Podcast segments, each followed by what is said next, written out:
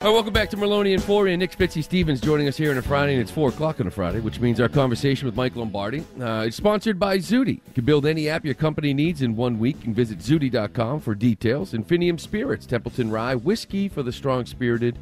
And by Town Fair Tire, nobody beats Town Fair Tire.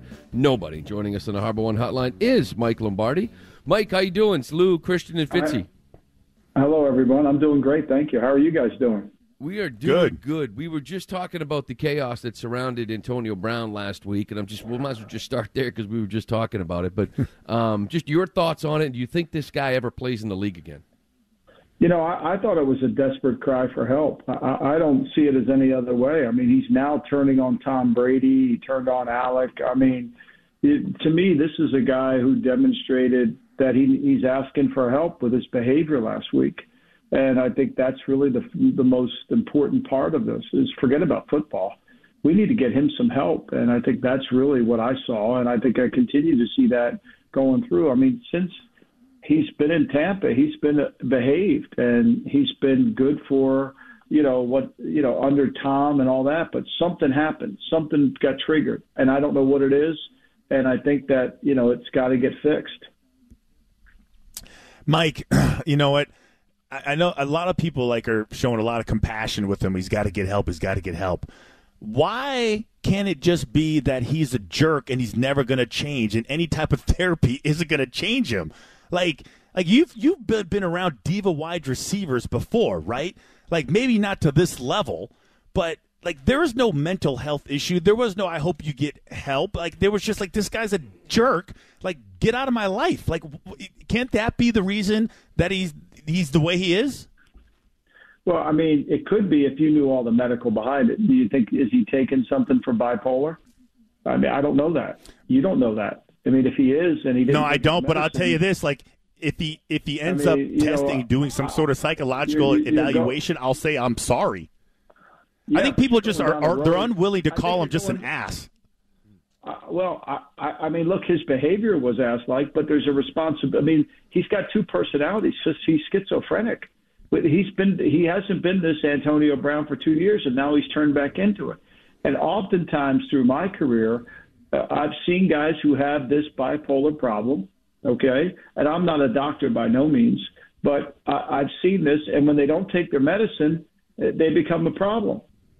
And so for me, I don't know the medical. I'm not privy to it, some circumstances, because what you can't deny is the fact that for the last two years and 16, 15 games, he actually was a pretty good guy. So, Mike, Sunday the Patriots make their way down to their late season House of Horrors, Miami Gardens, mm-hmm. for the season finale against a team that beat them earlier in the season, the season debut. Uh, most would argue the Patriots should have won that game if it weren't for the fumble with Damien Harrison, three minutes left in the game. Now the Pats already have their playoff spot. Miami's playing for pride or just basically for Flores to try and flex on Belichick again. Uh, how would you expect the Patriots to approach this game, knowing the difficulties that they've had down there and knowing what lay ahead with the playoffs just a week away? I think the Patriots will take the approach that it's about us.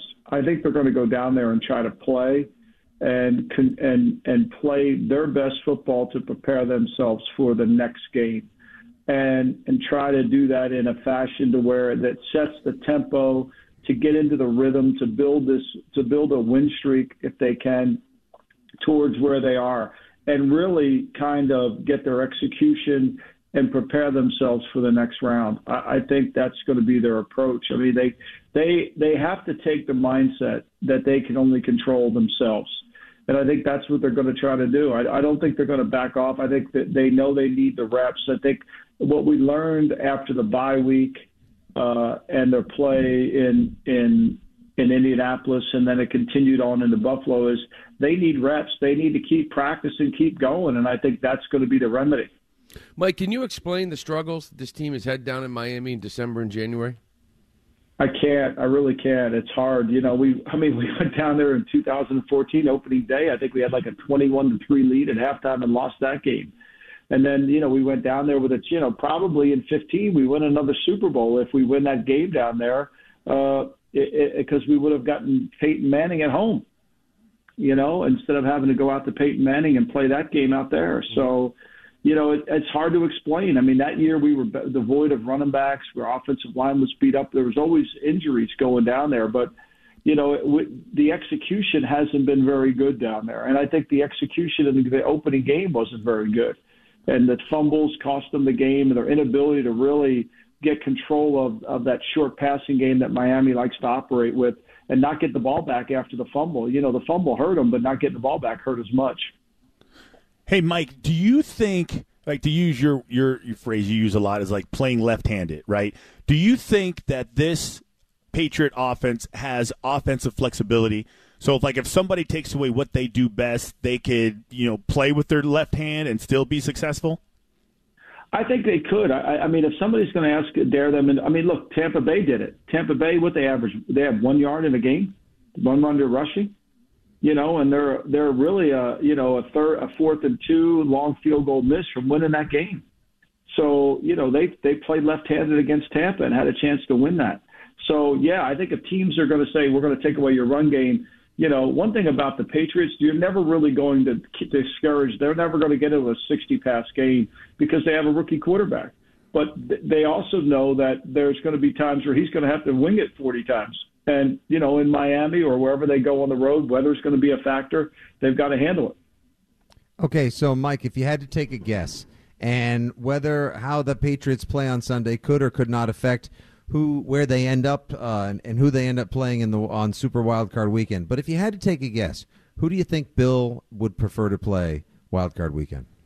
Oh, that's a, well. I mean, obviously he knows Buffalo, so you know knowing a team is is the most important factor in playing a team, right? You know, if you don't, you haven't played the Bengals all year. I mean, the one thing you do, you've been to Buffalo, you know the routine in Buffalo, you know Buffalo's players, you know how they play you, you know how they adjust to you that that's probably the easier game for you to play. So familiarity is really the most the, the, the most beneficial tool you can use come playoff time. You know, Mike, I'm talking to Mike Lombardi. Mike, we're talking about these playoff teams, and I go back to last year's Final Four and look at all the playmakers on the field. And when you look at the potential teams in the playoffs, is is that really the missing piece for the New England Patriots? Like the lack of explosive offensive players when you look at some of these other teams? You know, I think all the teams are pretty even in the playoffs. I mean, you know, I mean, look, I know there's the great chase in Cincinnati, but they have liability with their defense. I mean, Davante Adams is a tremendous player for Green Bay, but their special teams are horrible. I, I don't see it as teams. I, I don't see a separation of the 14 teams. I really don't. I'll say this to you: if, if New Orleans beats Atlanta, and the Rams are the two seed, I wouldn't be surprised if if the New Orleans went out there with no quarterback and a great defense and beat the Rams. I mean, I think that's how close it is. I wouldn't be surprised if, if Indianapolis went into Kansas City and beat them. I think that's how close the league is. I think that's how this is the one year that I've seen in my career where I don't see a dominant team. I see a lot of good teams, and I think in single elimination tournament, you don't have to be the best team. You have to be the best team that day. And I think that's the case. I, I don't see this as there's a separation between these teams with great skill and these teams with not. I don't even know what team you're talking about when you ask that. Well, I mean, I mean, there's a lot of teams out there, right? I mean, you would. It's obvious that Kansas City's got more skilled players offensively, offensively than you do, right? Well, I mean, they have Kelce, they have Kelce and Hill, and Hill hasn't made a play in seven weeks. I mean, Hill's disappeared. I mean, it's a concern for Kansas City. You know, he, his numbers have not been good the second half of the season, and I think he's one of the best receivers in football and I think he does some real. He he creates mismatch problems for most defense coordinators, but he hasn't been an explosive player for them during the second half of the season. Yeah, and they have trouble running the ball, especially when Clyde Edwards-Helaire's out, and he's been banged up recently too. Um, Mike, I kind of wanted to just away from the Pats for a second. I wanted to ask you about the Hube Hub, however you pronounce it, Arkush, the Hub. AP. Yeah, Hub. Okay, Hub Arkush, the AP reporter uh, who said that he wouldn't vote for Rodgers uh, as MVP because he's a he's a bad guy and called him the biggest jerk in the league. And then Rodgers fired back saying that you know he'd only be uh, he's he would only be voted for if he was the most valuable vaccinated player in the league. What do you, what do you what do you think about that whole mess uh, and all that vaccine related controversy? You know, I, I I think it's I thought it was really good, it, good in this sense that I think that there's a lot of this malcontent with writers towards players that affects voting. I think you see it way more in the Hall of Fame. Yeah. I think you see it way more in the Hall of Fame. And I'm working on a book about the Hall of Fame, and I'm working on a book about the ch- a chapter on on who's in the Hall and who's not. I mean, we're going to put Dick Vermeil in the Hall of Fame this year with one Super Bowl win and one appearance and a 53% winning percentage, and yet we're not going to put Mike Holmgren in the Mike Holmgren or Mike Shanahan in, who are clearly have more Super Bowl wins, uh, have more Super Bowl appearances, wins as assistant coaches and head coaches, and also you, you know have had better winning percentages. It's just that the, the whole thing is broken, and I think what Hub exposed was how broken it really is. It becomes a popularity contest. It becomes who can who can argue with the most political capital, uh, you know, and and then they pay no respect, zero respect to the prior game, the 50s and the 60s and the early 60s. You know, Buddy Parker can't get into the Hall of Fame. Now, when they run a two minute drill this weekend, thank Buddy Parker because he invented the two minute drill. When Brady gives hand signals or Mac Jones gives hand signals, thank Buddy Parker because he invented that. But he can't even get a sniff, and he won he won two titles against the greatest coach in Paul Brown. So what I think Hub did was really uh, make it aware to the average fan about how much bias is really in this voting. All right, well, Mike, listen, man, we appreciate the time. Looking forward to talking to you next week. We'll find out exactly who the Thanks, New England guys. Patriots play and where. We'll talk to you next Friday. Thank you so much. Bye bye. All right, Thanks, Mike, Mike. Lombardi.